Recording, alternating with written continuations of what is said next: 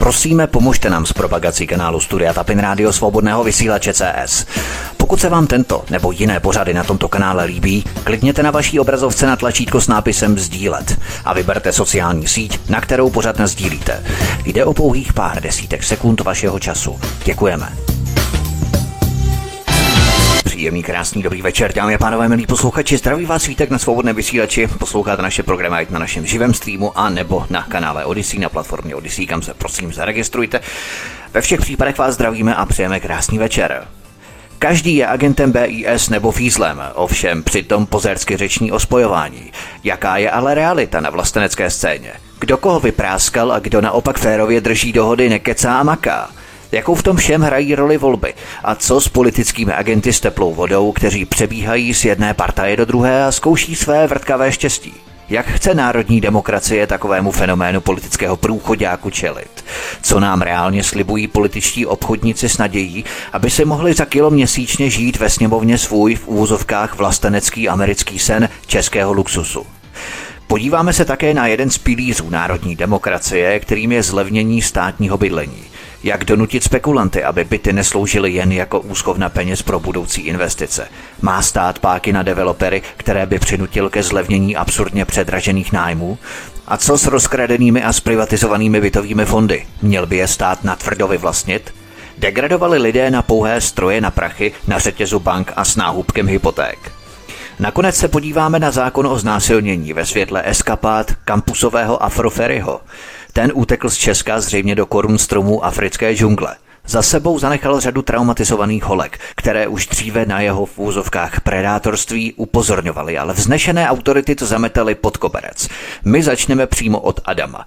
Jak na jednu stranu nemilosrdně zamést s agresivními psychopaty v domácím násilí nebo stalkingu, ale na druhou stranu vysvětlit provokujícím holkám, že minisukně, probleskující tanga a hluboký výstřih nejsou příliš ideální prevencí proti znásilnění.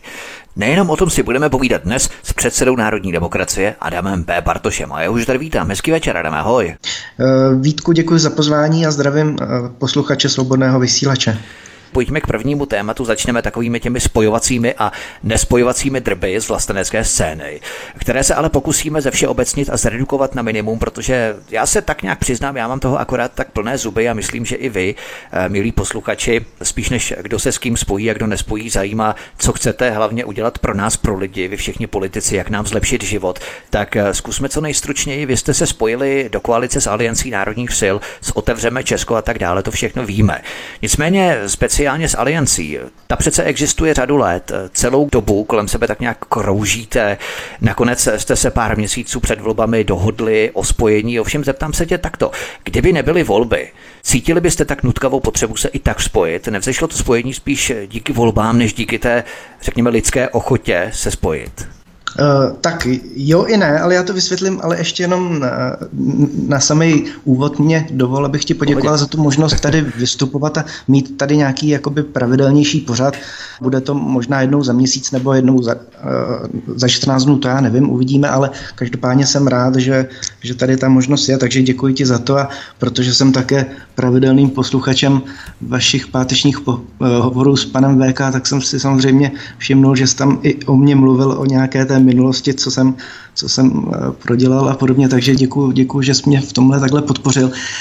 Eh, co se týče té otázky na tu spolupráci s Aliancí národních sil, je to tak i není to tak. Ono v podstatě eh, tím, že každý rok jsou nějaké volby, tak, tak nás to nutí k té spolupráci, ale já myslím, že i kdyby ty volby nebyly, tak, tak bychom k sobě tu cestu jakoby nacházeli stále víc a víc, protože uh, my jsme si o tom, že budeme spolu spolupracovat. Eh, my jsme se to slíbili už někdy před dvěma lety v létě.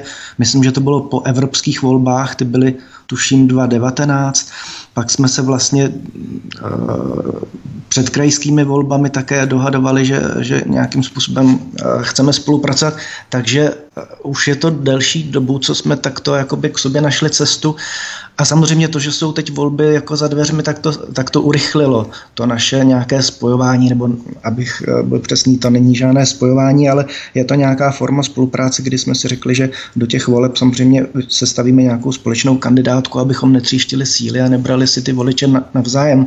A když jsme podepsali tu dohodu někdy před eh, dvěma, třemi týdny, tak já jsem říkal, i když to v té dohodě výslovně není napsáno, v té dohodě se píše o tom, že chceme spolupracovat uh, před volbami, tak já jsem ale to komentoval všude možně, že je to uh, spolupráce dlouhodobá, která se netýká jenom voleb a která bude po volbách určitě pokračovat, protože když bychom se do sněmovny dostali, tak ta spolupráce samozřejmě bude na bílední. Když bychom se nedostali, tak budeme spolupracovat také, protože potom nám teda všem poteče do bod a bude potřeba, abychom eh, se snažili tu naši zemi zachránit jinými způsoby a eh, v takové situaci také budeme potřebovat spojence, takže eh, proto si myslím, že že ty naše cesty se jen tak nerozejdou.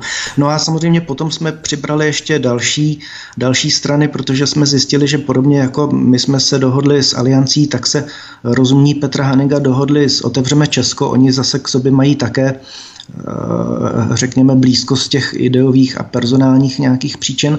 No a my jsme si pak eh, řekli, tak to také nemá smysl, abychom takhle šli vedle sebe, tak když se tak nějak vzájemně známe, eh, my se známe s Petrem Hanigem dlouhodobě, eh, s Jiřím Janečkem se známe a podobně, takže jsme si řekli, tak pojďme si dát tu schůzku a zkusme dát ty naše dvojice dohromady a už jsme s tou udělali takovou čtyř koalici, říkám čtyř koalici v úvozovkách, protože doufám, že nedopadneme jako čtyř koalice tehdejší, ale eh, čtyř koalice to určitě nebude, protože mám pocit, že Eh, že tak, jak jsou ještě ta další jednání, tak se rozšíříme o minimálně jeden, dva dva, tři subjekty, takže to si myslím, že nakonec eh, těch stran tam bude víc v tom, v tom našem skupení. Proč se na to ptám? Protože volby představují jakýsi mezník a katarzy nebo bilanci účtování politiků, i těch neparlamentních, co mají za ty čtyři roky za sebou.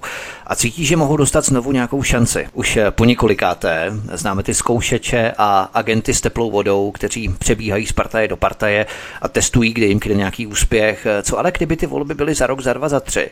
Měli byste všichni i tak plná ústa spojování, nebo vás k tomu nutí volby, ale jinak ty průsečíky nejsou tak žhavé, tak vstřícné, protože třeba právě s tou aliancí jste koexistovali řadu let. Sice jste se bavili o nějakém spojování, ale spojili jste se až několik měsíců před těmi volbami. Spojuje tedy spíš samotná vidina voleb, než to, že se samotní lídři chtějí spojit z toho lidského hlediska nebo přátelského hlediska. Ale tak to asi samozřejmě máš pravdu v tom, že to jsou ty volby, co nás jakoby nutí uh, si toto uvědomit a kdyby volby nebyly, tak, uh, tak asi uh, to puzení a nucení k tomu najít společnou řeč nebude tak velké, jo? ale třeba teď si vezměme, že poslední rok eh, se skoro nic nedělo na té scéně, řekněme, vlastenecké v tom smyslu, jak jsme byli dřív zvyklí, eh, že se pravidelně konaly nějaké demonstrace a každá ta strana měla nějaké eh, své aktivity, že mm, zkrátka pořádala nějaké akce různě nejenom v Praze, ale i v těch nějakých místech, kde měla své, své místní organizace a podobně. A ten, tento jakoby politický život těch stran vlasteneckých samozřejmě úplně ustal. Eh, my, když jsme měli před rokem výroční konferenci někdy na začátku února, tak to bylo mm, na dlouhou dobu naposledy, co jsme se jako strana sešli v Rokycanech a pak vlastně jsme se sešli ve větším počtu až teď eh, před 14 dny, kdy jsme měli zase výroční konferenci v Praze, kterou jsme měli mít eh, v lednu nebo na začátku únoru, jak to je obvykle, ale měli jsme ji vlastně až teďka v červnu, protože se eh, neustále odkládala kvůli těm nařízením, protože jsem nechtěl riskovat, že se někde sejdeme v nějaké hospodě, ono ani nebylo v jaké, nebo že se tam sejdeme a teď nás třeba. někdo nějaký... jo, šebrák, to je dobrý nápad, k tomu se asi dostaneme. Ale že se třeba sejdeme někde, kde po nás budou chtít nějaké testy, nebo kde nás eh, vyhodí o tam, to jsem prostě nechtěla. To se bylo nové PR na druhou stranu mediální, ne? No, no, no, to, to by bylo fajn, ale tak eh, chtěli jsme mít klid na jednání. A proč to říkám, je protože my skutečně jsme jakoby ten rok eh, v podstatě skoro nefungovali. Já jsem řekl, že tady, že tady nebyly nějaké demonstrace, to není pravda, samozřejmě demonstrace byly, ale byly v takovém modu prostě, že člověk prostě nevěděl, má na tu demonstraci jít, nemá na ní jít, může tam být 100 lidí, nemůže tam být 100 lidí, musí tam být rozestupy, nemusí. Takže samozřejmě ty demonstrace byly byly některé velké, byly některé malé, my jsme také zkoušeli nějaké, ale v zásadě třeba ten náš politický život jako národní demokracie, přiznám se, byl takový uspaný a veškerá naše aktivita se vlastně soustředila jenom na, na weby, na, na Facebook, na nějaká tisková prohlášení, v podstatě na nějaké mediální výstupy, to za A a za B, na nějaké jakoby schůzky právě v přípravě na volby, takže Dobrá, Já nevím, ty jste se probudili. Co by se, dělo, co by se dělo, kdyby nebyl ten covid, jestli bychom prostě s Aliancí dělali nějaké akce nebo nedělali to, to já to nedokážu úplně takhle říci. No. Rozumím, to bylo taky co by kdyby a tak dále. Fajn, ok, klasické věci, kterým musí čelit každá strana nebo hnutí. Jaký máte v národní demokracii mechanismus prověřování přihlášek členů, abyste se vyhli těm notorickým zkoušečům agentům s teplou vodou, kteří přebíhají z partaje do partaje? Vidíme, jak do SPD například vrůstají K3 z ČSSD, Hnutí Ano, Pražská SPD pěstuje biznesové aktivity z ODSáky, stopáky, všechno je to jeden skorumpovaný mafiánský bordel.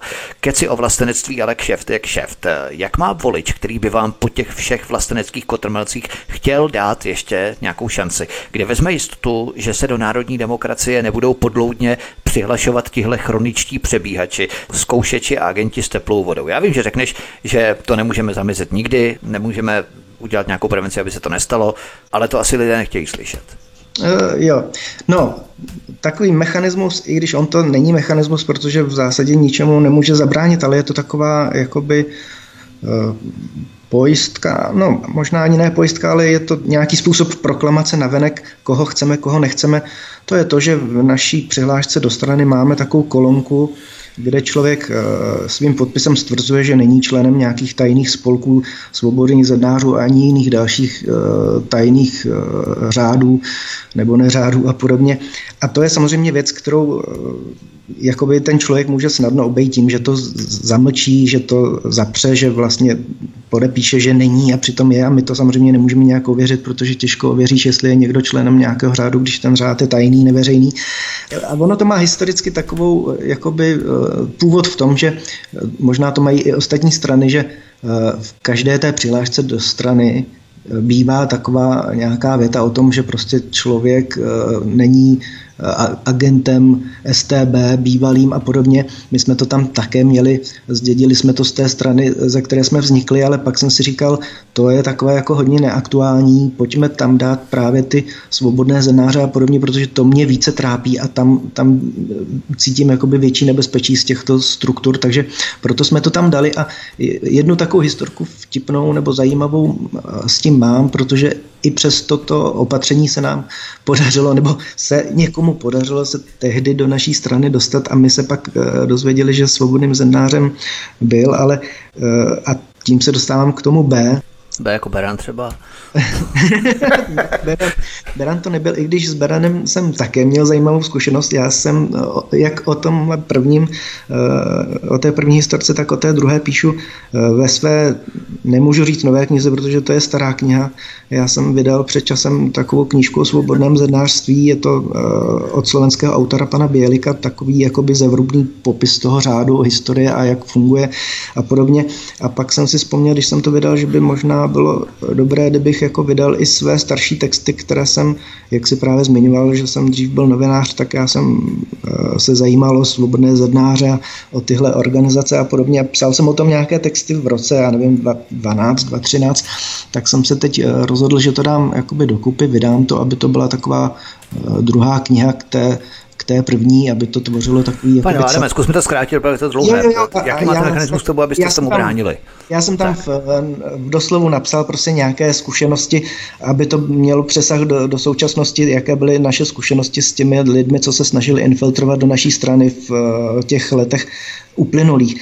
No a ještě bych teda na závěr řekl, že my jsme si tímhle prošli takovou tou prostě snahou nějakých eh, infiltrátorů dostat se do naší strany v době, kdy jsme byli eh, relativně nejúspěšnější v tom smyslu, že jsme byli jakoby noví, neokoukaní a teď jakoby samozřejmě ten systém nevěděl, co si o nás má myslet a trochu se nás obával, protože nemohl, nemohl jistě vědět, eh, jestli mu nebudeme eh, zatápět nebo jak to s náma bude, takže se samozřejmě tam nějací lidé eh, snažili do té strany dostat, kteří měli různou jakoby minulost v nějakých dalších stranách byli a podobně. Takže tohle jsme jakoby si prošli a to samozřejmě ustalo, protože teď jsme taková strana, která se nějak vyprofilovala a jako nějací přiběhlíci a turisté se k nám nějak nehrnou. To se může třeba změnit s vaším to růstem to případně. To změnit, já jo. jsem to viděl třeba po minulých volbách, když vezmeme Piráty, tak Piráti měli, já nevím, jestli 200 členů tehdy a po volbách samozřejmě jim začaly chodit přihlášky a já si pamatuju, že jsem slyšel, že v těch prvních týdnech to tam komentovali, že jich mají 800, takže já si umím představit, že ve chvíli, kdybychom se dostali do sněmovny, tak samozřejmě se situace úplně změní a, a budou nám klepat na dveře jeden za druhým, ale teď je to tak, že skutečně eh, tam nemáme žádné takové lidi, o kterých bych měl nějakou, nějaký pocit, že, že jsou nastrčení. To prostě, tito lidé, to je zajímavé, oni jakoby dlouho nevydrží, paradoxně, v tom možná to nejsou jakoby úplně správní agenti, protože správný agent by tam měl skutečně být schován a čekat na tu vodnou příležitost, ale tito lidé jsou často jakoby netrpěliví a proto si myslím, že to možná ani nebyly ano, agenti. Snaží se rozmíchat a vyhacovat k nějakému činu, který byl no, jako spíše nějací takový prostě ti političtí turisté a oni opravdu, tak. když zjistili, že je to běh na dlouhou tráť a že tudy eh, jako cesta nevede k nějaké, jako, eh, k nějaké politické funkci, tak samozřejmě odešli často s nějakým jako jakoby bouchnutím dveřmi a podobně. A takže tohle jsou věci, které jsme zažili před třemi lety a od té doby jsem s tím žádnou zkušenost neměl.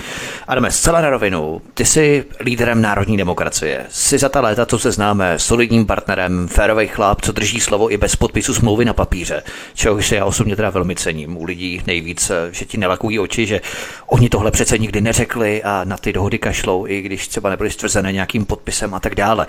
Ty si pravý opak, ale nejsi až moc slušný, když se ti do partaje začnou infiltrovat lidé, co budou na oko vytvářet falešnou opozici vůči vedení, brojit proti některým rozhodnutím, čistě jenom proto, aby na svou stranu získávali část té strany a vráželi klín mezi vedení a tu členskou základnu, jednoduše standardní rozvědná a rozkladná činnost, si schopný pouknout do stolu a takové lidi vykopnout, aby se ti z toho nestal okamurův slepený průchodák domeček eh, z politické naplaveniny.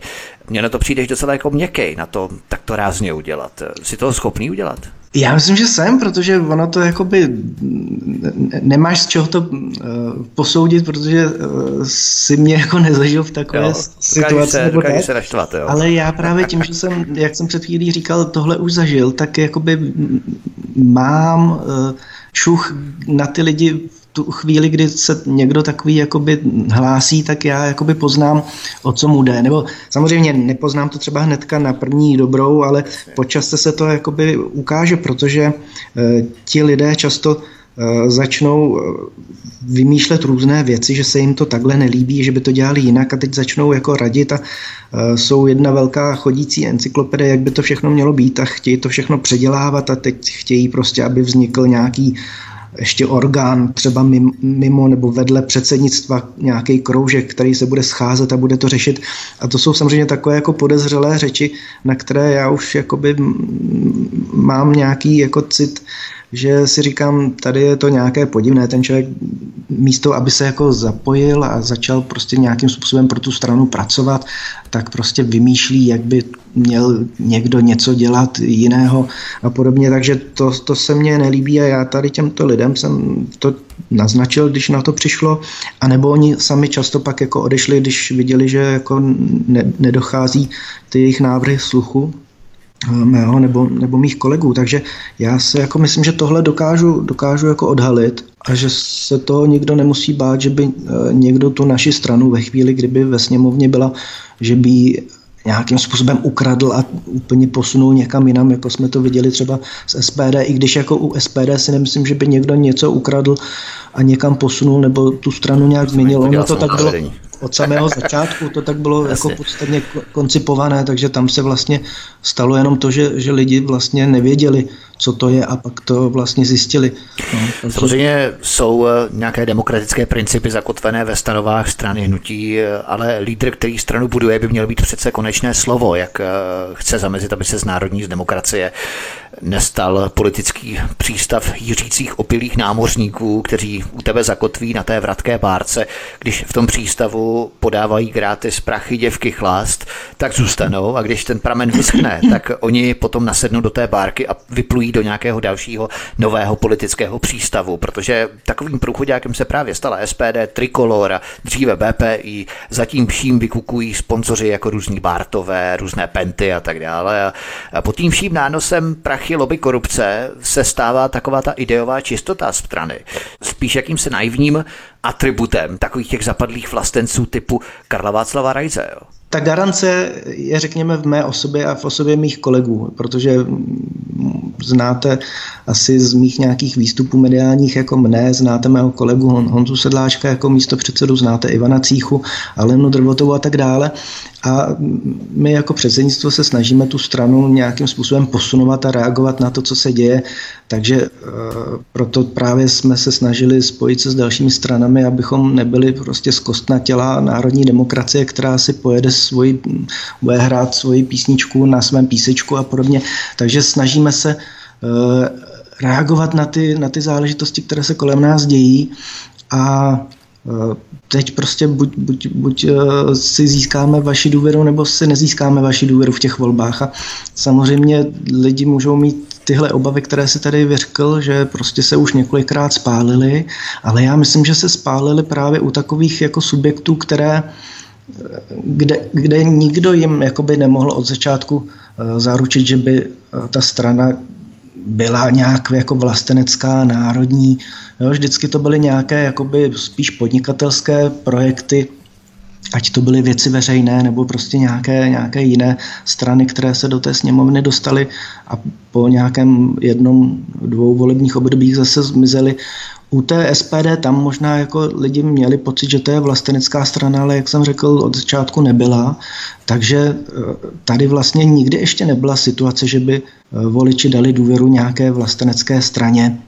Eh, když teda budu brát nějakou současnost plus minus pár let dozadu, samozřejmě jednou se tam dostala republikánská strana, ale to také samozřejmě, i když měla nějaké pronárodní teze, tak víme, jak, jak, jak by ta strana vznikla, takže ještě nikdy podle mě vlastenecký volič nedostal do sněmovny skutečnou vlasteneckou stranu, která se od začátku profilovala jako vlastenecká, takže podle mě se odvolávat na to, že to v minulosti nevyšlo u jiných stran, které byly přitom jakoby v podstatě systémové, tak to mně nepřipadá, že by to bylo úplně fair, protože my se Rozumím. prezentujeme jako strana nesystémová. Takže Rozumím, to znamená autentická, autentická opozice. No. Pojďme dál, abychom se posunuli. Hovořil jsem tady o bilancování, hodnocení práce politických stran a hnutí za čtyři roky, zejména u těch neparlamentních. Ty se většinou vymlouvají na to, že na svou práci nemají žádné peníze a proto nic moc dělat nemohli ani nebudou, kromě příspěvků na sociálních médiích anebo finančních příspěvků na tu jejich stranu nebo hnutí, ale napádají lidi, aby je nejdřív zvolili a potom teprve pro ně začnou makat. Co jste tedy konkrétně pro lidi udělali vy jako národní demokracie, kromě lásky k vlasti, což máme samozřejmě všichni, ale jak by řekl klasik, za to si chléb nekoupíme. Tak já jsem říkal před chvílí, že ten rok uplynulý to bylo prostě těžký, protože samozřejmě se moc věcí nedalo dělat. Já když jsme měli tu no, Každý to měl těžké, Adame, každý to měl těžké z nás, zkusme to opravdu, co jste pro lidi udělali. Jo, jo, jo, ne, já jsem, já jsem chtěl říct, že prostě já jsem měl velké plány v, před rokem na té výroční konferenci. Sliboval jsem, že budeme zakládat místní organizace, že budeme jezdit po republice a tak dále. A to se samozřejmě nestalo, protože se nemohlo cestovat a tak dále. Takže jakoby na jednu stranu vím, že jsme toho mnoho neudělali, na druhou stranu jsme se snažili reagovat na ten vývoj právě nějakými mediálními výstupy, kdy jsme uh, ta nařízení vlády kritizovali a tak dále. Vydávali jsme k tomu nějaká, nějaké pravidelné uh, texty. Když byly nějaké demonstrace, tak jsme se snažili je podpořit nebo jsme dělali nějaké své. Ale samozřejmě uh, sebekriticky přiznávám, že té aktivity bylo méně než v těch letech uplynulých. Kdybych se měl jakoby zkusit zamyslet, co jsme udělali pro republiku i v té pozici, kdy jsme nebyli ve sněmovně, když jsme byli a jsme stále neparlamentní stranou, tak za takový jakoby malý úspěch, který ale nakonec se eh, obrátil v neúspěch, tak považuji eh, podporu a realizaci domobran, domobraneckých skupin, organizací, protože k tomu jsme vyzývali eh, v roce 2015-2016, když tady byly demonstrace proti migraci a my jsme zavazovali vládu, aby začala konat v tom smyslu, jak jsme, jak jsme si přáli, aby konala a když nebude, takže vyzveme lidi, aby zakládali domobrany a protože samozřejmě vláda nekonala, tak jsme eh, ty domobrany začali zakládat nebo oni začali spontánně vznikat a my jsme tomu dávali nějaký support a podobně. A vznikly tady domobranecké skupiny, které se různě spojovali, zanikali, štěpili a tak dále. To už pak šlo mimo nás, protože jsme ani jako strana nemohli to ovlivňovat, to by bylo proti zákonu, protože strana nemůže mít nějaké své jakoby ozbrojené složky. A a samozřejmě eh, to, co... bylo to spíš doménou Franty Krejči, Nedliskové a Marka Obertela, ta počáteční domobrana. No to samozřejmě, ono to, ono to vzniklo z národní demokracie. Jakoby ti první lidé, to byli naši členové a pak se to právě záměrně jsme se snažili to personálně jako oddělit, aby eh, jednak, aby to mělo tu podporu širší společnosti a jednak, aby jsme nebyli my trestáni jako strana, protože podle současných zákonů strana nemůže mít nějaké takovéto jednotky. Eh, Dobrá, tady demobrana vznikla, demobrana teď a, už nefunguje, protože byla zrušená. stalo to co, to, co prostě jsme nechtěli, že uh, SPD to zařízla, prostě mm, pro, prošel parlamentem zákon, který domobrany postavil mimo zákon. Takže vlastně takové jakoby naše dítě, na které jsem byl svým způsobem jakoby hrdý nebo pišný, tak, tak vlastně SPD zavraždila, když to takto řeknu. Jo? Takže Rozumím. Eh, teď nemůžu říct, že to bylo náš... Herodes, tak. Dnes už, dnes už to prostě jakoby není, ale tím nechci říct, že domobrana jako taková skončila, prostě ta myšlenka domobrany je furt uh, jakoby živá, je to nadčasová věc a jakoby to nastavení těch lidí, aby byli domobranci, i když to ve skutečnosti jakoby formálně není možný, tak to je samozřejmě něco, co, co tady jako přetrvává. A ano, na té mentální úrovni toho vlastenectví a těch atributů pro národního etosu a tak dále, to všechno víme. Ale co dál, co jste udělali tedy pro lidi za posledních šest let? Nebo takto, zeptám se, zeptám se jinak. Zcela jednoduše, ráno vstanu, obléknu se, jedu do práce tím autobusem, tramvají, metrem a Blaženě si pozdechnu, chvála bohu, že tu máme tu národní demokracii. Hned se mě do té práce, do té montovny nebo do pokladny v Tesku nebo někam na úřad cestuje daleko radostněji. Mají lidé důvod si tohle říct? Rozumíš, jde mě o to konkrétně, co jste byli schopni udělat pro lidi za ty čtyři roky, kromě různých pompézních konferencí, kde se všichni vlastníci sejdou, utvrdí se ve víře, že jsou proti LGBT, proti multikulty, proti migraci, proti globálnímu řízení poplácají se po ramenou, lidi jim zatleskají, udělají si selfiečka na sociální sítě, strana, která měla před minulý rok 0,3%, jiná strana 0,4% a ono to vypadá, jako by se konala nějaká prezidentská státnická návštěva z těch výstupů o dohodě. Fajn, je to politika, ale to asi lidem moc nepomůže. Samozřejmě chápu, že nemáte legislativní moc, že máte omezené finanční prostředky a tak dále. Pomáhat můžete přece i stejně, mít za sebou nějakou konkrétní práci, konkrétní výsledky, i když nejste ve sněmovně. Jde mě o to, jaké ty výsledky.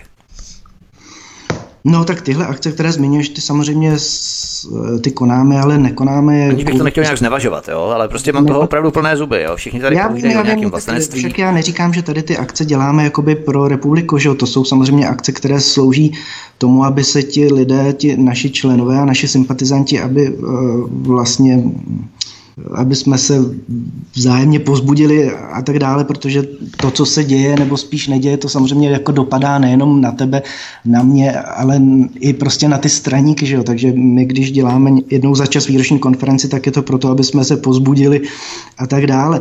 Takže to samozřejmě, já vím, že to není nic, co by zlepšovalo život běžnému občanu České republiky.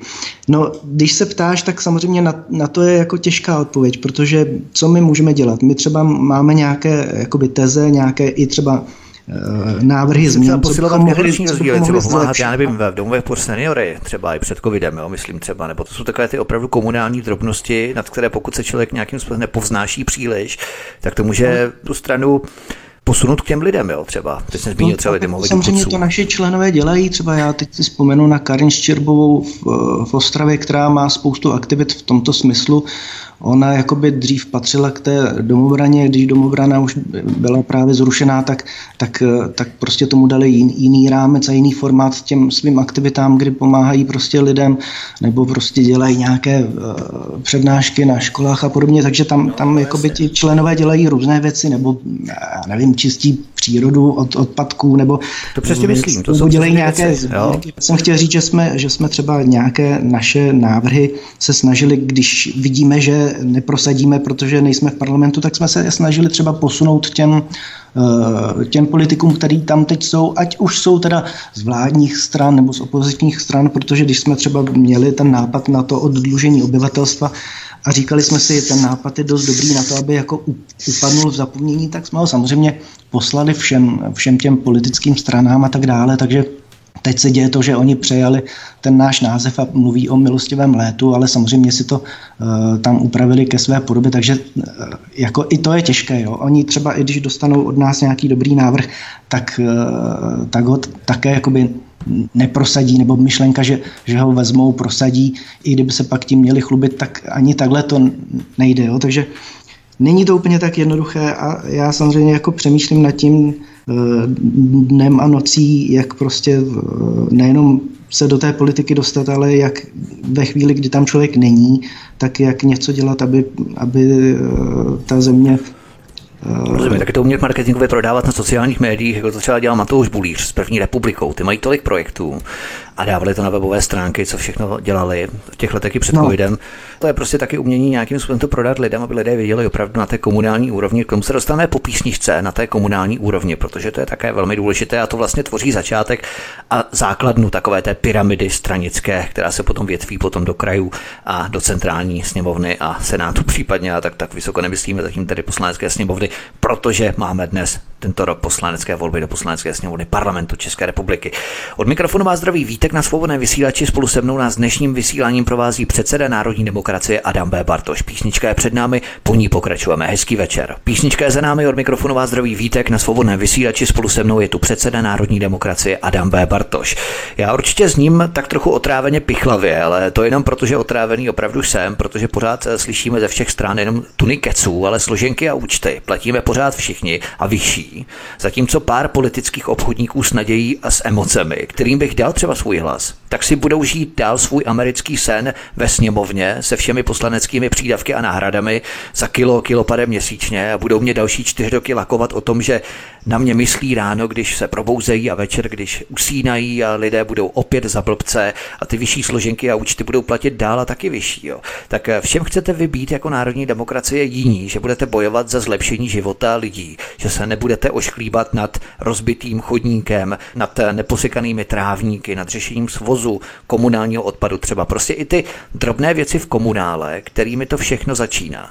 No jasně, a tak eh, to, o to jsou tady různé druhy voleb, že jo? A teď třeba i ta naše členská základna, tam máme lidi, kteří jako spíš eh, se zaměřují na ten komunál nebo na krajské volby, to jsou třeba naše místní organizace eh, na severu, Chomutov, Jirkov a tak dále, to jsou třeba naši členové, kteří právě preferují tady eh, tu politickou práci komunál, kraj a tak dále. A třeba teď je ani tolik nezajímají ty, ty volby. A pak zase prostě jsou členové, kteří třeba řeší jakoby tu politiku, eh, řekněme, vyšší, když to řeknu takto úsměvně. A, a to je, to, to, tam se třeba cítím já teďka jakoby zase jako ryba ve vodě, protože uh, já se přiznám, že komunální politiku jsem nikdy neřešil tady na Praze a podobně, takže mě vždycky trápily takové ty věci, kam, kam se prostě řídí naše země a tak dále, takže teď se, teď se tak jakoby cítím, že musím něco udělat, protože vidím, že eh, ty volby budou klíčové a já zkrátka nemůžu tak úplně si říct, eh, nechám to být, eh, nechám to třeba na panu Volném, že on to za nás jakoby vybojuje mm, a pak už tam jakoby nikoho jiného nevidím. Že? Takže proto jsme se dali dohromady s těmi stranami, které jsem jmenoval a chceme v prvé řadě zastavit tu krizi covidovou, která je od začátku prostě eh, zinscenovaná, není tam žádný reálný základ. A já si myslím, že to lidi trápí asi teď nejvíc, že lidi potřebují, aby někdo řekl, už toho bylo dost toho divadla, musíme to zastavit, musíme vrátit ten život do normálu, eh, musíme začít řešit ty problémy, které ten rok a půl prostě ta krize způsobila, čili nějakým způsobem pomoci těm lidem, aby se zase dostali na nohy, postavili se na vlastní nohy, jako živnostníci a podobně. A nejenom živnostníci, prostě každá rodina tím byla nějakým způsobem zasažena. Potrestat ty vyníky, kteří za to mohou, protože to je také důležité, protože tady vždycky se něco stane a, a nikdo za to pak jakoby tu odpovědnost nenese. No a pak, a pak jsou samozřejmě věci, které se snažíme prosadit dlouhodobě, kdy, já nevím, právě to už jsem zmiňoval, chceme, aby 700 tisíc lidí, kteří tady trpí exekucemi, aby se mohli konečně z tohoto chomoutu jakoby vymanit, protože to ovlivňuje negativně jejich život, protože oni vlastně jsou neustále v dluhu a proto musí žít jako mimo ten systém, pracují na černo, což tomu státu také nějak nepomáhá a vlastně odnáší to celé jejich rodiny. Je to prostě takový začarovaný kruh, ze kterého se nemohou vlastní silou dostat a není, není to jenom těch 700 tisíc lidí, ale je to prostě, když do toho započteme jejich rodinné příslušníky, tak je to prostě třeba více jak milion lidí, kteří jakoby trpí tady těmi dluhy, do kterých se dostali a teď už už neřešme, jestli se dostali do nich vlastní vinou, nebo prostě do toho spadli, protože Uh, nějakým nedopatřením a tak dále, nebo že nemohli prostě jinak, neviděli v tu chvíli jinou možnost, než si vzít další dluh a, a, a vytloukají klín klínem. Ale to je, to je v zásadě jedno, teď je potřeba, aby ti lidé byli vráceni do normálního života. Uh, a, a podobně. Takže to je třeba jedna z věcí, které chceme akcentovat v tom našem programu. Druhá věc je bydlení, kvalitní, levný bydlení, protože to samozřejmě se týká také každého z nás. My, když jsme o tom diskutovali uh, se svými kolegy, jestli to dáme do programu nebo ne, tak byly hlasy takové, že uh, spousta lidí má dneska už své bydlení, takže jakoby vole, volební teze zajistíme vám lepší, levnější bydlení, to samozřejmě někdo může říct, že to nepotřebuje, ale dneska se vlastně ukazuje, že ani ten, kdo už své bydlení má, má prostě nějaký vlastní byt nebo vlastní, vlastní domek, tak si nemůže být ničím jistý, protože jsou tady samozřejmě ty náznaky od Pirátů, i když oni to teďka se snaží popírat, ano. že přijde nějaké zdanění a my chceme eh, nejenom, aby lidé, kteří dneska nemají vlastní bydlení, tak aby na něj dosáhli, ale chceme samozřejmě, aby i lidé, kteří mají bydlení, tak aby ho měli nedotknutelné, aby žádný pirát jim ho nemohl uloupit, aby žádný pirát nemohl prostě na to jejich bydlení uvalit nějakou daň, která by byla v podstatě likvidační a znamenala by to, že by ten člověk tu nemovitost musel prodat, protože ji už ne, ne, nezvládne prostě platit eh, v těch daních. Takže to je třeba něco, kde se snažíme aby ty naše programové teze nebyly úzkoprofilové, ale aby byly pro, celý, eh, pro celou společnost. To si myslím, že třeba zrovna tady ty dvě témata určitě jsou.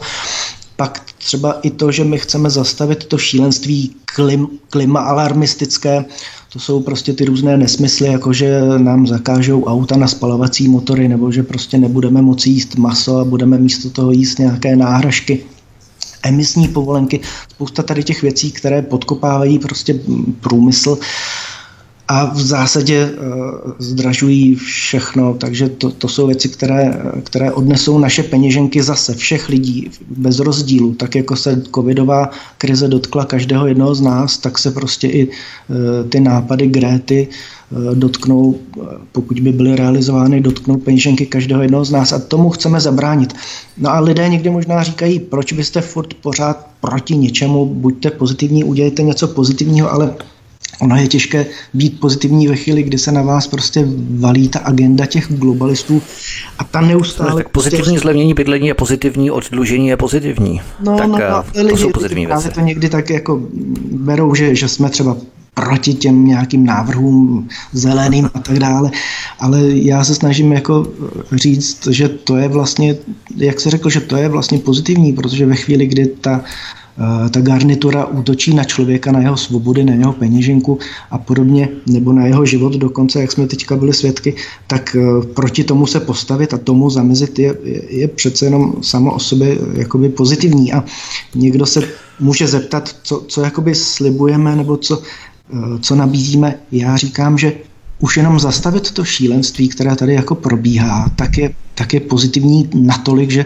že já si myslím, že i kdybychom už nic jiného nenabízeli, jakože to není pravda, my, my toho budeme nabízet víc, ale už jenom zastavit přece ten nesmysl, ve kterém tady žijeme rok, to je něco, co, co by každý normální člověk měl podpořit. No. Ale jak vidíme kolem sebe, tak některým lidem to zřejmě vyhovuje a toho já se teda jako upřímně řečeno děsím, protože jestli někdo jenom proto, aby mohli jít na dovolenou, je ochoten podstoupit tu vakcinaci, nebo jestli to někomu tak vyhovuje, že si i zvykl na to, že je doma, že, že prostě nemusí tolik pracovat a a, a podobně, tak to, to je samozřejmě špatně a s tím se pak jako velmi těžko něco dělá. Pojďme dál. Ve většině případů jde o celoevropský trend, který souvisí s výraznými, řekněme, sociokulturními nebo možná socioekonomickými změnami ve společnosti. Nejenom v Česku ubývá lidí pracující v takovém tom tradičním těžkém průmyslu, kteří s pomocí odborů historicky volili levici. Naopak přibývá lidí, kteří volí podle sociokulturních kritérií a víc než to pravolevé dělení je oslovují jednotlivá módní témata a politika identity. Proto se cyklicky vrací pojem o vlastní identitu starých stran. Mají budoucnost podle tebe v politice spíš moderní manažeři než ti staří klasičtí politici? A mezi jakou skupinu se řadíš ty ve vztahu k národní demokracii? Není ta stranická optika už trochu zkostnatělá, zastaralá dnes? No, těžko říct, jak se to vyvine, protože určitě dneska je to, je, je to jinak než před 20 lety, jak se řekl, prostě dneska tu politiku řídí manažeři, ale uh, je otázka, jestli to takto bude i v příštích eh, letech, protože ta dynamika je ohromná a já, ne, já úplně nevím, jaký směr to nebere. Eh, takže je možné, že to nebudou ani politici starého střihu, ale ani manažeři. Podle mě Andrej Babiš nebude v příští vládě. A kdyby, byl, kdyby bylo ano ve vládě, tak prostě bude podle mě bez Andreje Babiše. Takže já si nemyslím, že by to nutně museli být manažeři. A teď to neříkám kvůli sobě, protože já nejsem manažer, nikdy jsem nebyl a nebudu. A ani nejsem politik klasický, protože jsem v politice nikdy nebyl, já jsem neparlamentní politik. Takže já si myslím, že eh, předvídat, jak bude politika vypadat v příštích letech, eh, to, to by mohlo být ošemetné, protože se to může vyvinout eh, takovým způsobem, jaký si neumíme představit. Je, je možné, že eh, jestli se ta krize prohloubí, tak, tak to nebere takové obrátky, že možná ani ti, kteří to celé organizovali, to nejsou schopni teďka dohlédnout. Je možné, že prostě ta krize ekonomická, která určitě teď přijde, takže vynese nahoru prostě nějaké proudy nespokojených lidí a to určitě budou nějací přirození lídři a je možné, že prostě to přinese nějaký vítr do té politiky. Pojďme se v druhé části našeho rozhovoru podívat na program národní demokracie, toho, co slibuje vedle věcí jako suverenita, nezávislost, bezpečnost, soběstačnost, odmítnutí migrace a podobně. Tu máme otázku bydlení, což se dotýká každého z nás. Řešíme to každý měsíc, ať ve formě hypotéky za náš byt, který vlastníme, nebo barák, anebo ve formě nájmu. To jsme tady už prakticky zmínili, nebo částečně se tady zmínil, tak to pojďme rozvést, protože to tvoří hlavní část našeho rozhovoru.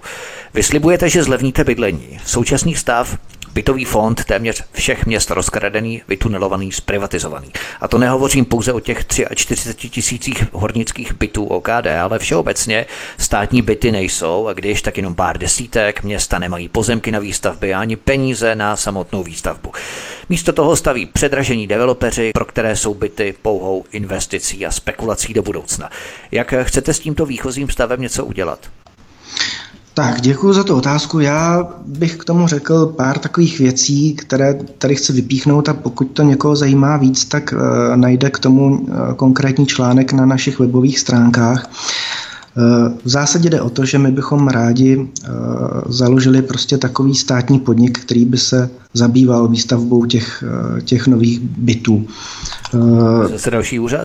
No, ale já si myslím, že ne všechno, co, co je pod státem, musí být nutně špatné. Jo. Já si myslím, že spousta věcí dnes nefunguje, protože že ten stát jako uh, to pustil ze svých rukou a přenechal to právě soukromým firmám nebo různě to outsourcuje někam a tam už to dělá někdo s úplně jiným zájmem, než aby to prospělo prostě této zemi. Takže v tomhle já si myslím, že, že silný stát je naopak potřeba, protože uh, to třeba, že tady bylo kvalitní bydlení v tom minulém režimu, bylo právě zásluhou státu.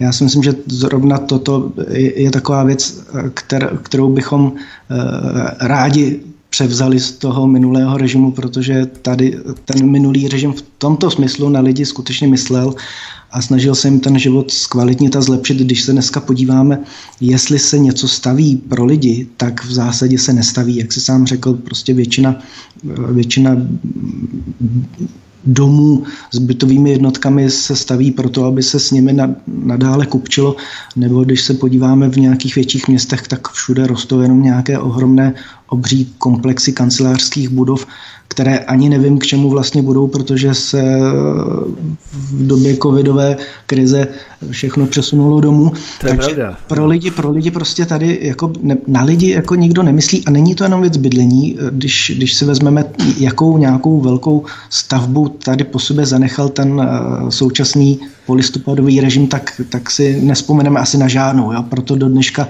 se ukazuje jenom tančící dům, že to je něco, něco co si spojí, spojíme s těmi 30 lety, ale v zásadě nic jako nějaká veřejná budova nevznikla.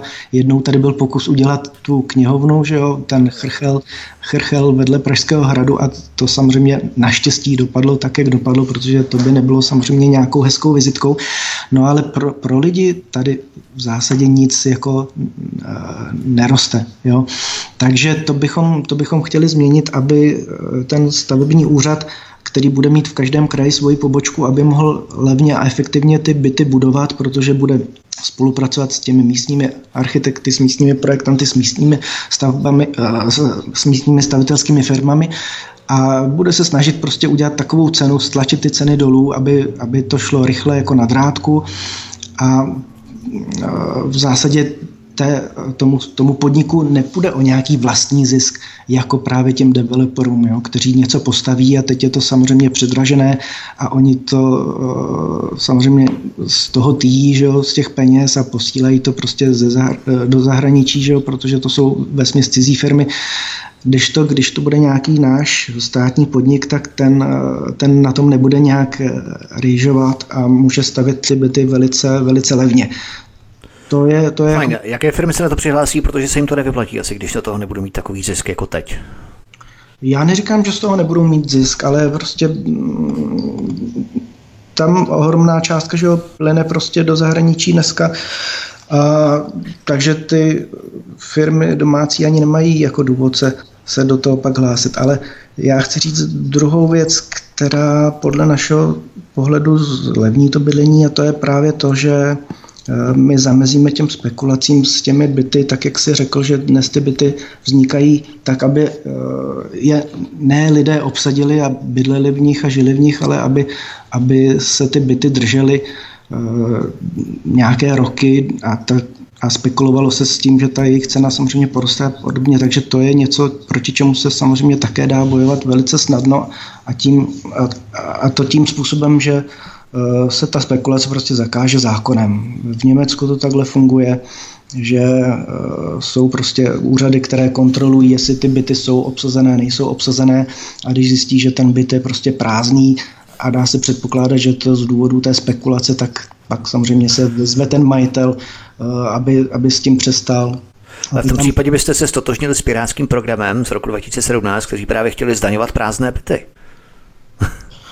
Eh, no, tak eh, řekněme, že to já nevím, jestli Piráti měli nějaký takový program, ale my určitě tímhle, eh, tímhle nápadem chceme bojovat proti tomu nešvaru, který jsme tady popsali. A pokud vím, tak inspirovali jsme se i právě na Aeronetu a ve tvých pořadech s panem VK, kde pan VK na tento nešvar poukazuje. Je to něco, co samozřejmě se děje nejenom u nás, ale dělo se to i v Německu a v dalších zemích a právě v Německu přijali takovéto zákony, které tomu zamezily, takže ti lidé, kteří s těmi byty chtěli spekulovat, tak se pak přesunuli mm, do střední Evropy, přesunuli se do Polska, do České republiky, na Slovensko, protože takové zákony tady nejsou, takže tady jim zatím jakoby pšenka kvete, ale myslím si, že to, to není nějaký jako to, to, že to má v programu nějaká pirátská strana v Německu, tak to neznamená, že to je nutně špatné. Že Já myslím s českými piráty, protože to byl jeden z volebních programů nebo respektive bodů v roce 2017, když se chtěli dostat do poslanecké sněmovny, tak eh,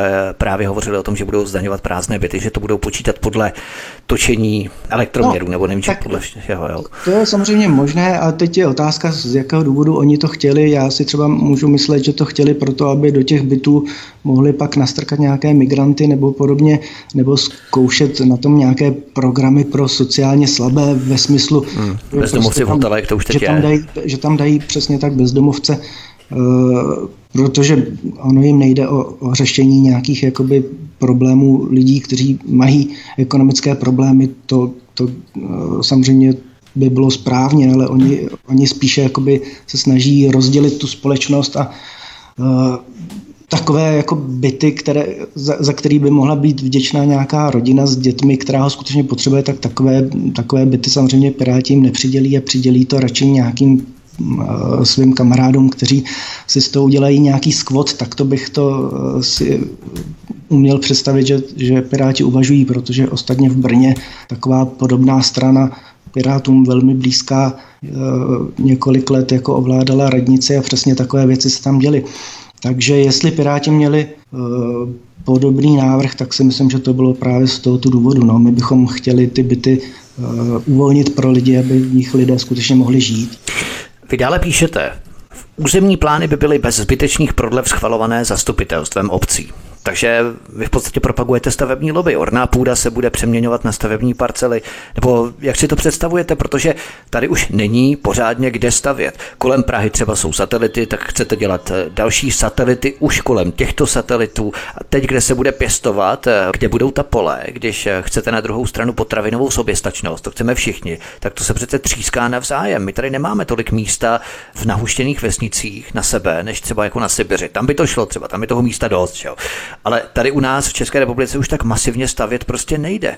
Není tady tolik místa na tak masivní výstavbu bytu přece. Masivní, když říkám masivní výstavba, tak tím chci říct, že, eh, že by nastala změna, kdy skutečně ten stát by na ty lidi myslel a začal jim to bydlení stavět, protože to se teď neděje.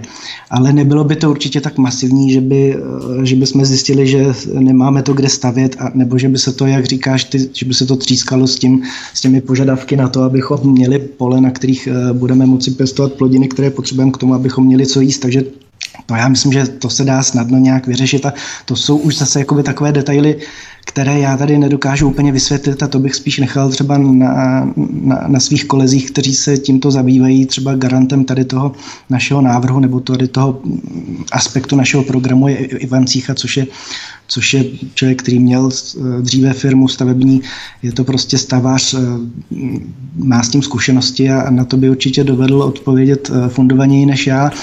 Takže se řešit střety zájmu, aby se se neproboval nějaké kšefty pro své firmy třeba. Jo. ne, on měl, on měl právě firmu a tu firmu pověsil na hřebík před několika lety, protože zjistil, že tak. se v podnikatelském prostředí se prostě nedá, nedá fungovat. Jo. To je třeba, Jasně. to by bylo zase na delší povídání, ale je to taky zajímavé, protože on, který to myslel dobře, ty, jako jsi řekl o mně, že, že jsem takový slušný, tak on byl jako slušný v tom podnikání a to, to prostě se nenosí, že jo? takže on často uh, se musel soudit s těmi lidmi, aby mu vůbec zaplatili a podobně. A zjistil, že ty soudy jsou uh, často na straně těch, těch darebáků a těch gaunerů, takže tady se ani v podstatě nedá podnikat uh, nějak uh, smysluplně, pokud nejste nějaká velká firma, nadnárodní, že jo, tak, tak, tak prostě je to složité. Takže i to je potřeba změnit tady ty podmínky, aby, aby, aby lidé, kteří mají nějakou firmu vlastní, tak aby se tady nemuseli cítit jako, že eh, se jim to nevyplatí a že, že je možná lepší tu firmu zavřít. No se potom platí ty zálohy různé a tak dále. Není to spíš tak, že těch bytů je už dnes dost, akorát, že jsou v rukou šíbrů, kteří si ty byty zprivatizovali v rámci těch bytových fondů. A než stavět další byty, chtělo by to spíš přistoupit k tvrdému vyvlastnění bytového fondu, který už tu dávno máme, protože tak to se bude pořád stavět a stavět a stavět, nějaká zeleň, parky, příroda, nezájem, bez zbytečných prodlev, obce schválí, míchačky, buldozery a jedem. Těch bytů už je tady teď dost přece. Teď je no, otázka, jak je nějakým způsobem rozdistribuovat, aby to bylo rovnoměrné v rámci nějakého sociálního klíče podle těch obyvatel. To už je samozřejmě další věc, ale těch bytů už je tady teď dost. Není třeba stavět pořád. No tak já myslím, že máš eh, částečně pravdu, že eh, musí se jít jako oběma způsoby. Jo. Jak jsem řekl, stavět byty a na druhou stranu prostě ty, které jsou už postavené, tak je nějak dát do, do oběhu, aby plnili tu roli, kvůli které jakoby vznikly a, a nebylo to tak, že jsou někde zašité a nikdo o nich neví a v podstatě uh, jako kdyby neexistovaly. Takže asi by byl vhodný nějaký audit, který prověří to, uh, prostě kolik je tady uh, těch bytů k dispozici a pak se uvidí, jak moc jak moc masová by měla být ta další výstavba, takže určitě zachovat v tom zdravý rozum. Předseda Národní demokracie Adam B. Bartoš je hostem u nás na svobodném vysílači. Vy posloucháte naše programy od mikrofonu vás zdraví Vítek a my si zahrajeme písničku a potom doklepneme tu bytovou otázku, ale také se podíváme na kampusového Afriferyho a na další témata, které s tím souvisí v rámci novely zákona o znásilnění. Dejte si pozor, hezký večer. Posloucháte svobodný vysílač od mikrofonu vás zdraví Vítek. Jsme tu po písnice zpátky v našem povídání s předsedou Národní demokracie Adamem B. Bartošem. Klacky pod nohy se začínají letos házet i majitelům nemovitostí nebo vlastníkům bytů, chalup nebo chat. Více jak desetina obcí v Česku zvyšuje koeficienty výše daní z nemovitostí. V Česku je zhruba 6250 obcí a daně z nemovitostí zvýšilo už 698 obcí, to znamená zhruba desetina z nich. Peníze inkasují samozřejmě jednotlivé radnice. Odkaz číslo jedna v popise pořadu na Odyssey. To jsou právě ty komunální otázky, které jsme řešili. Je možné s tím reálně teď něco dělat? když ten trend tráčí směrem přesně opačným teď v rámci dalších čtyř let? Trend je takový, že všechno teďka půjde nahoru, všechno se bude zdražovat a když se zeptáš, co se s tím dá dělat, no podle mě se s tím musí dělat něco systémově. Musí tady prostě se dostat k moci nějaká vláda, která bude mít dostatečnou sílu na to, aby e, zastavila tu, tu krizi a aby začala řešit dopady té krize. A samozřejmě všechno jde, když se chce. Čili prostě může se zlevnit, eh, můžou se zlevnit suroviny, můžou se zlevnit energie, může, můžou jít daně dolů a tak dále, ale musí k tomu být vůle a musí k tomu být nějaká síla to protlačit poslaneckou sněmovnou. Takže třeba my jako národní demokracie nebo otevřeme Česko, když budu mluvit, eh, když budu mluvit o té značce, kterou teď používáme před volbami, tak samozřejmě toto neprosadíme ve chvíli, kdy se nás tam dostane nějakých 15 poslanců. My potřebujeme eh, potřebujeme 51%, abychom mohli začít dělat nějaké zásadní změny v této zemi. Pojďme se v další sekci našeho rozhovoru podívat na několik aktuálních témat plus varianty řešení národní demokracií, pokud by to řešit byla schopná. Ve stavu legislativní nouze nakonec neprošlo projednávání novely zákona o ochraně veřejného zdraví. 9. června politici se zalekli mohutného odporu veřejnosti. O totalitních manírech, které chtěla vláda zakonzervovat, natrvalo a do běžného stavu v české legislativě se vyjadřovat snad ani nebudeme. Šlo de facto o kopii jakéhosi řížského zmocňovacího zákona z roku 1933. Ovšem celou věc ještě předtím ve čtvrtek 3. června zařízla samotná Evropská komise. Evropská komise totiž oznámila plán na zavedení evropské digitální identity v podobě elektronické identifikační peněženky v chytrých telefonech. Telefon nahradí národní papírové a plastové doklady totožnosti, řidičáky a také bude možné tuto evropskou digitální identitu propojit s národními očkovacími databázemi. Takže v podstatě žádné extra covidové pasy už vlastně nebudou ani potřeba. Odkaz číslo 4 v popise pořadu na Odyssey. Nechali jsme se opět napálit a pro české třísky jsme neviděli evropský les.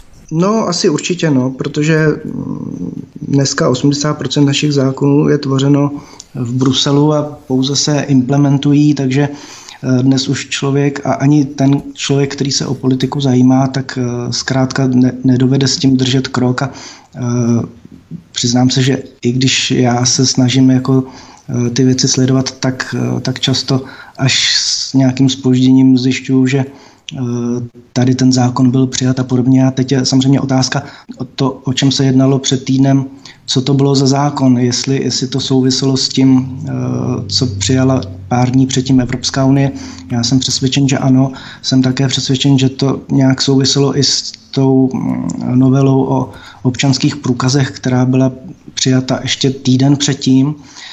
A je zkrátka možné, že že ani ten protest před tou poslaneckou sněmovnou, že neříkám, že byl zbytečný, ale že, že jsme možná jakoby pískali na špatném místě a křičeli na špatném místě, protože možná to zásadní bylo přijato už právě v tom zákonu o těch občanských průkazech, protože tam vlastně bylo rozhodnuto o tom, že kromě těch otisků prstů a, a tak dále, že ty občanské průkazy ponesou nějaká data e, a můžeme spekulovat o tom, co je to za data. To mohou být právě ta data o, o tom, jestli jsme byli očkováni, jestli jsme no, no. prodělali covid a tak dále. Takže já třeba osobně si myslím, že, že bylo hotovo a bylo už vymalováno ten uh, týden předtím. A to nejenom nejenom teď nemyslím jako pár dnů předtím, kdy to bylo schváleno na té evropské úrovni, ale myslím si, že i právě ten týden předtím, kdy byly schváleny ty občanky, a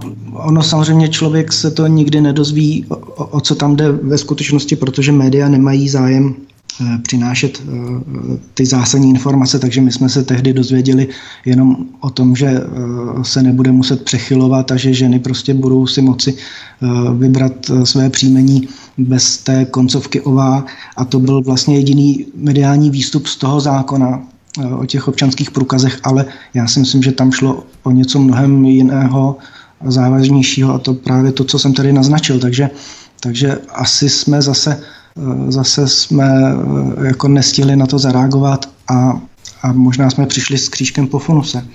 Ale chci říct, že každý takový zákon, i když už byl prostě přijat a podobně, tak se vždycky dá zrušit. A když tady se dostane k moci nějaká eh, pronárodní síla, nějaká prostě koalice pronárodních sil, tak může zrušit všechny možné zákony, které tady byly přijaty v, posledních, v posledním roce Eh, třeba stran té covidové krize, ale může zrušit spoustu zákonů eh, nesmyslných, které tady vznikly za těch posledních 30 let a já, já jsem proto, abychom kromě nových zákonů, abychom začali masivně rušit ty zákony současné, které tady eh, stěžují život prostě nám, obyčejným lidem. Pojďme na další téma. Poslanci kvůli kauze Dominika Ferryho chtějí zpřísnit definici sexuálního napadení.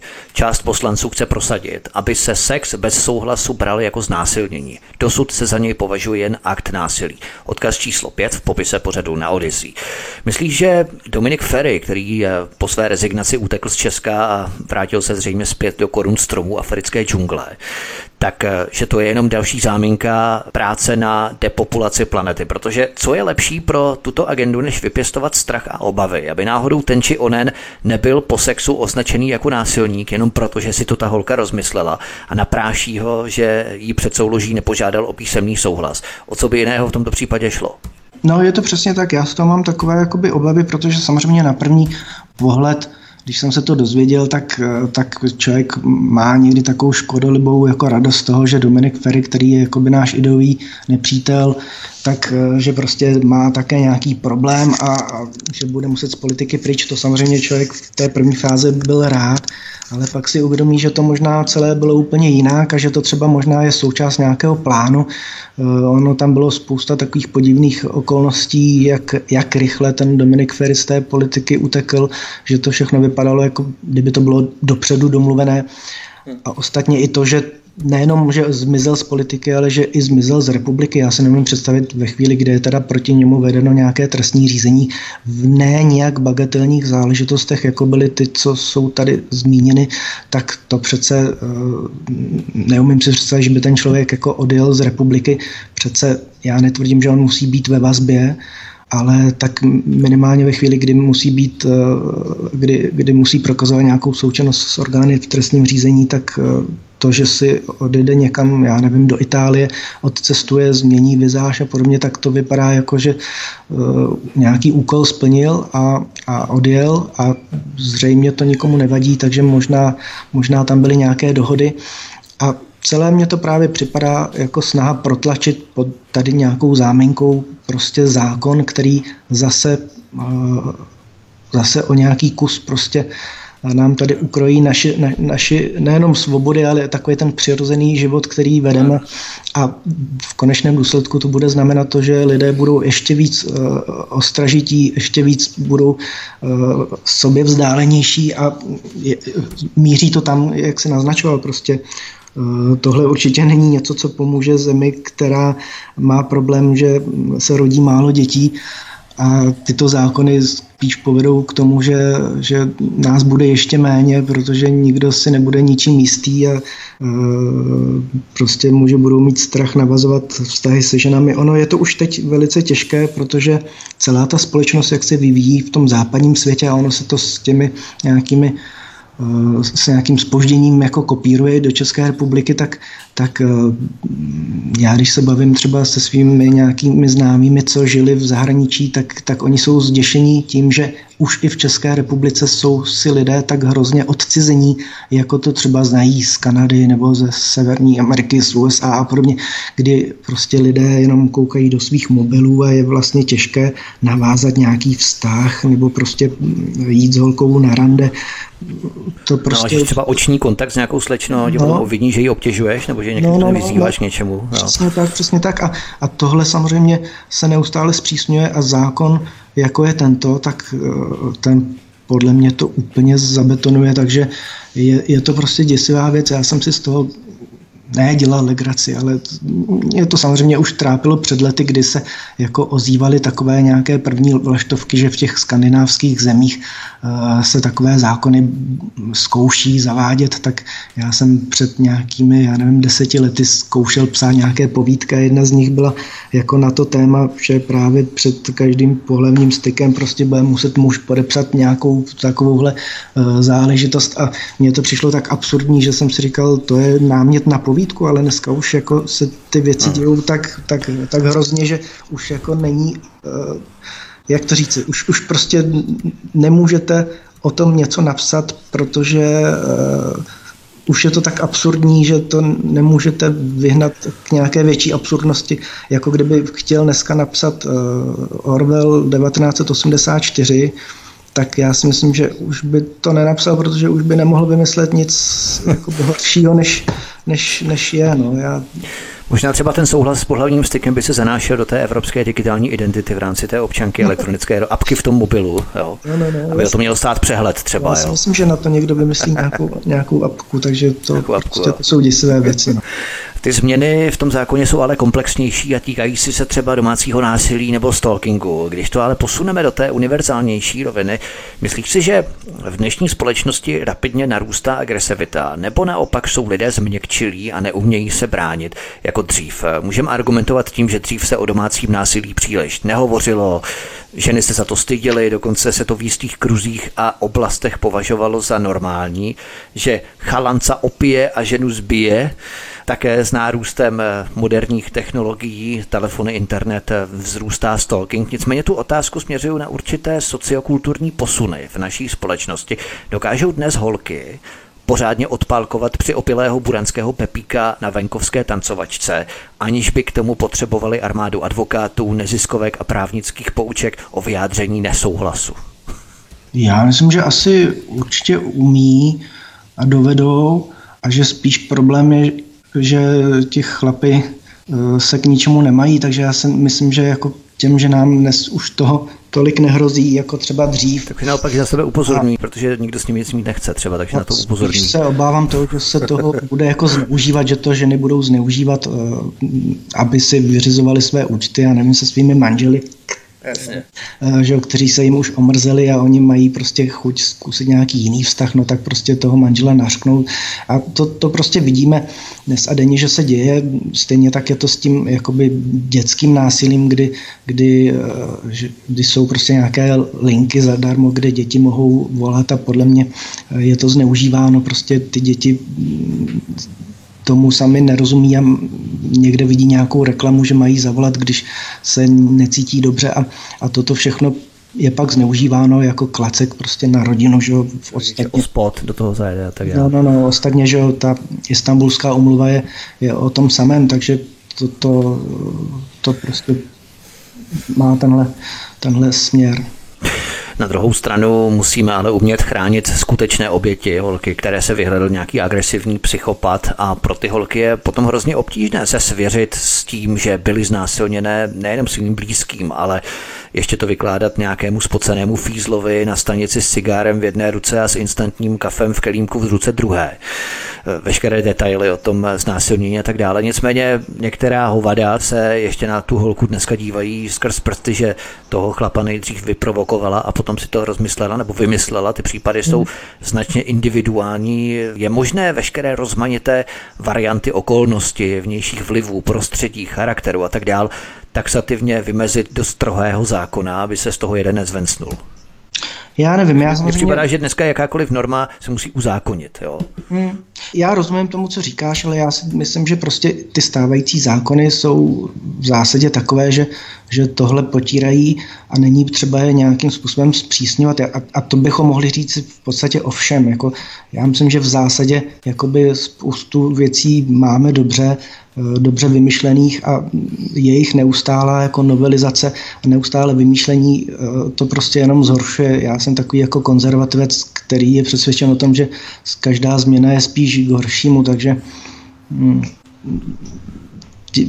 tímhle směrem uvažuji. No. Já, já bych eh, jako nevymýšlel nové zákony, já bych spíš jako se snažil nastavit takové prostředí, aby ty zákony dosavadní byly vymáhány. No co třeba argument, eh, kdy si holky vezmou minisukni, že jim jsou skoro vidět tanga, vyzývavý topík, eh, některé bez podprsenky a potom se hrozně diví, když je nějaký borec přepadne na cestě domů z diskotéky. Tady jsou vážně na místě úvahy, proč to ty holky dělají. Vyžívají se v provokování chlapů, rádi chlapy hecují, ale když si je nějaký ten borec vezme po vzoru afrického Dominiko obohacovače, tak uh, oni narazí.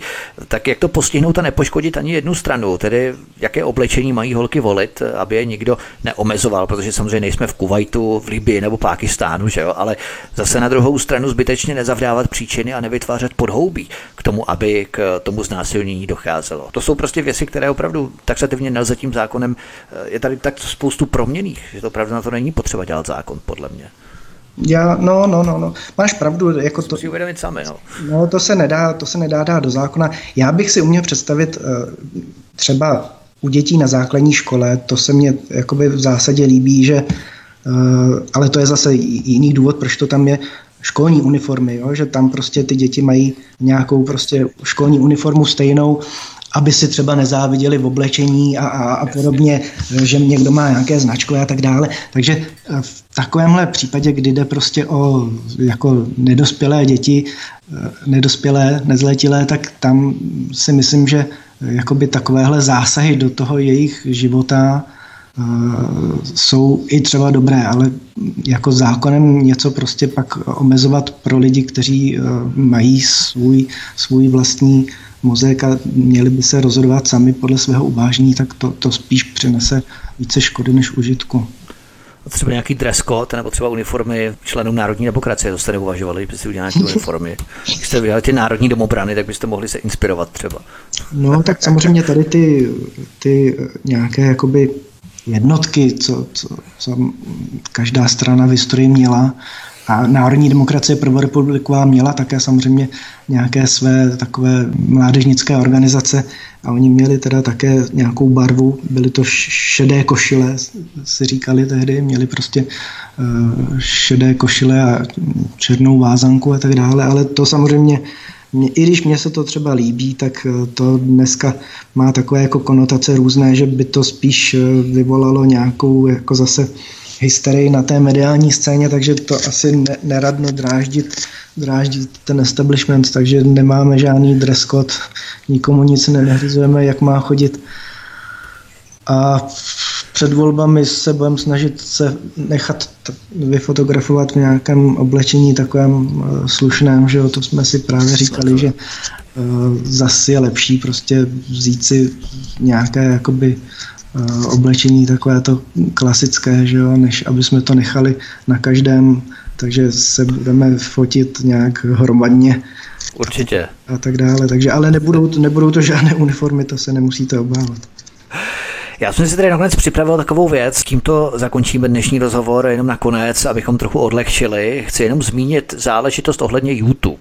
Jak mnozí víte, YouTube blokuje, maže, banuje, cenzuruje videa. Nám smazali tři videa, z toho jedno video ještě dokonce před samotným vysíláním, před jeho uveřejněním. A každý měsíc administrátorům kanálů, YouTube kanálů chodí takzvaný měsíční zpravodaj.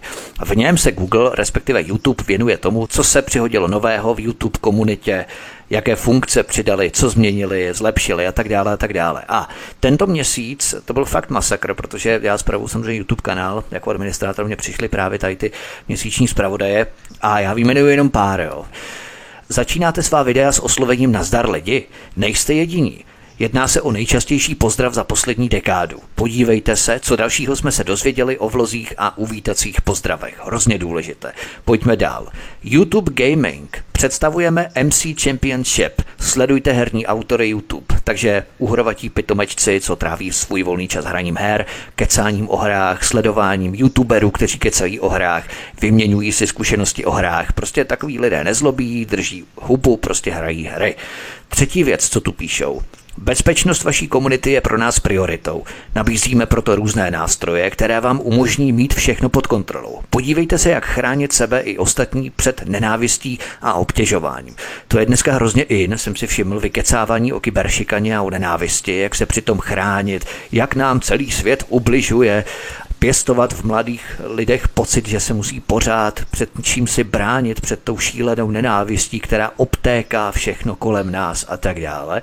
A poslední lahůdku, abych moc nedržoval, Představujeme drag kings and drag queens a všechno mezi tím. Fenomén drag dnes zasahuje i mainstream a mnozí autoři v něm hledají inspiraci. Inspirujte se naší drag komunitou a oslovte fanoušky novým způsobem. To jsou takové ty entity, drag mhm. queen, drag kings, jo, co nejsou ani transexuálové, prostě jakési entity, které se nechávají přešít na draky nebo dračice, na tetování, končetiny, já nevím, obrazce a ornamenty na hruď, na, na záda a tak dál, prostě masakr. Tak eh, tohle YouTube propaguje a ještě úplně poslední, co tu píšou v tom měsíčním zpravodaji. Zajímá vás, jak vytvořit lampu z Godzilla nebo miniaturní svět Pokémonů? Zkuste kanál North of the Borders.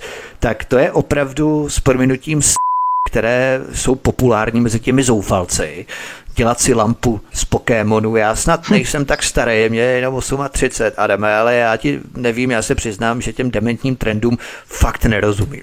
No, já ti rozumím, protože já tomu taky nerozumím. Já jsem měl velký problém se chytat, když si to četl, co to vlastně jako zač. A ještě abych to měl okomentovat, to já to vůbec okomentovat jako neumím. Já se přiznám, že ani s těmi technologiemi moc jako nevycházím dobře. Nahrát na YouTube něco, to bylo teďka pro mě oříšek. Já jsem dlouho nepoužíval náš kanál na YouTube a teď jsem tam chtěl nahrát nějaké video a zjistil jsem, že mezi tím se tam nějak změnily účty, teď je to provázané, nějaký Google účet, nějaké hesla, zase jsem to musel měnit všechno. Jasně. Takže mě tyhle věci hrozně otravují a, a to, to prostě jde trošičku mimo mě. No.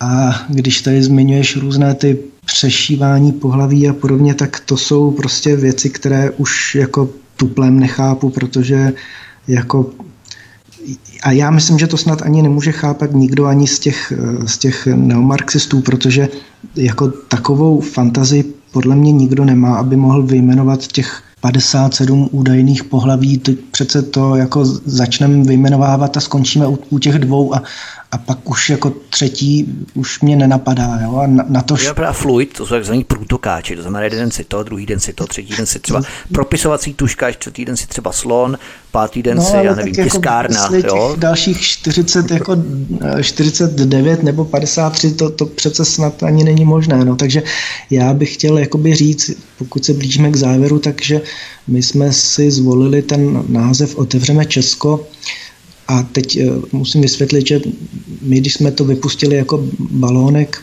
mezi naše voliče, tak někteří, a to teda z pro mě nepochopitelných důvodů, si mysleli, že otevřeme Česko migrantům. Jo? To já vůbec nevím, jasně, jak, jasně. jak jako na to, na, na to přišli, ale protože teda přece jenom ti lidé jako jsou schopni vymyslet lecos, tak jsme si řekli, musíme to trošku upravit, aby se nám tohle nestalo, že nás bude někdo obvinovat z něčeho tak nesmyslného.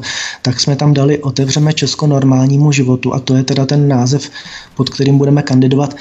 A když teda se to jmenuje Otevřeme Česko normálnímu životu, čímž teda primárně myslíme to, že chceme, aby se život vrátil do normálu a nebyly tady ty různé podmínky, testy, očkování, roušky a podobně, takže chceme taky prostě otevřít eh, Česko všemu, co je normální a jinými slovy zavřít Česko všemu, co je nenormální. A samozřejmě podpora nějakých LGBT skupin a tady těchto věcí, to samozřejmě není vůbec nic normálního a my bychom si moc, přá, moc přáli, abychom mohli Českou republiku před tímto ochránit, takže my slibujeme, že Českou republiku uh, otevřeme ale před těmito nesmyslí samozřejmě uchráníme neboli uzavřeme, takže uh, my se nebudeme orientovat jenom na tu ekonomickou stránku věci, ale i v těch etických věcech se budeme snažit, aby vítězil zdravý rozum a aby byla podporována tradiční rodina a takové ty tradiční hodnoty, které jsme znali a všechny ty nesmyslné věci, které se teď na nás valí, tak aby,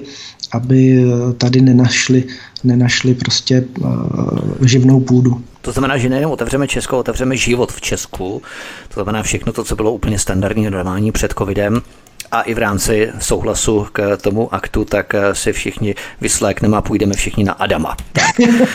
Tím bychom skončili dnešní rozhovor. Určitě nevysíláme pro trosky, co budou pařit gamesy, kecat o nenávisti, před kterou se budou všude chránit ve svém virtuálním světě, přitom si vyrábět lampy z Godzilla a Pokémonů a přešívat si pohlaví na dračí královny a princezny. To je stoka, kterou YouTube podporuje, právě proto odcházíme na Odyssey, což po pořadu si taky můžeme o tom popovídat, protože Odyssey je v podstatě velmi progresivní platforma, progresivní v tom normálním slova smyslu, ne progresivistická, ale progresivní, to znamená populárnější Odyssey, což je takový normální, necenzurovaný YouTube, tak o tom se můžeme také popovídat. Nicméně, to by bylo všechno pro náš pořád. Já se s tebou loučím, Adame, a budu se těšit někdy příště. Předseda Národní demokracie Adam B. Bartoš byl naším hostem u nás na svobodném vysílači. Adame, měj se hezky, ahoj.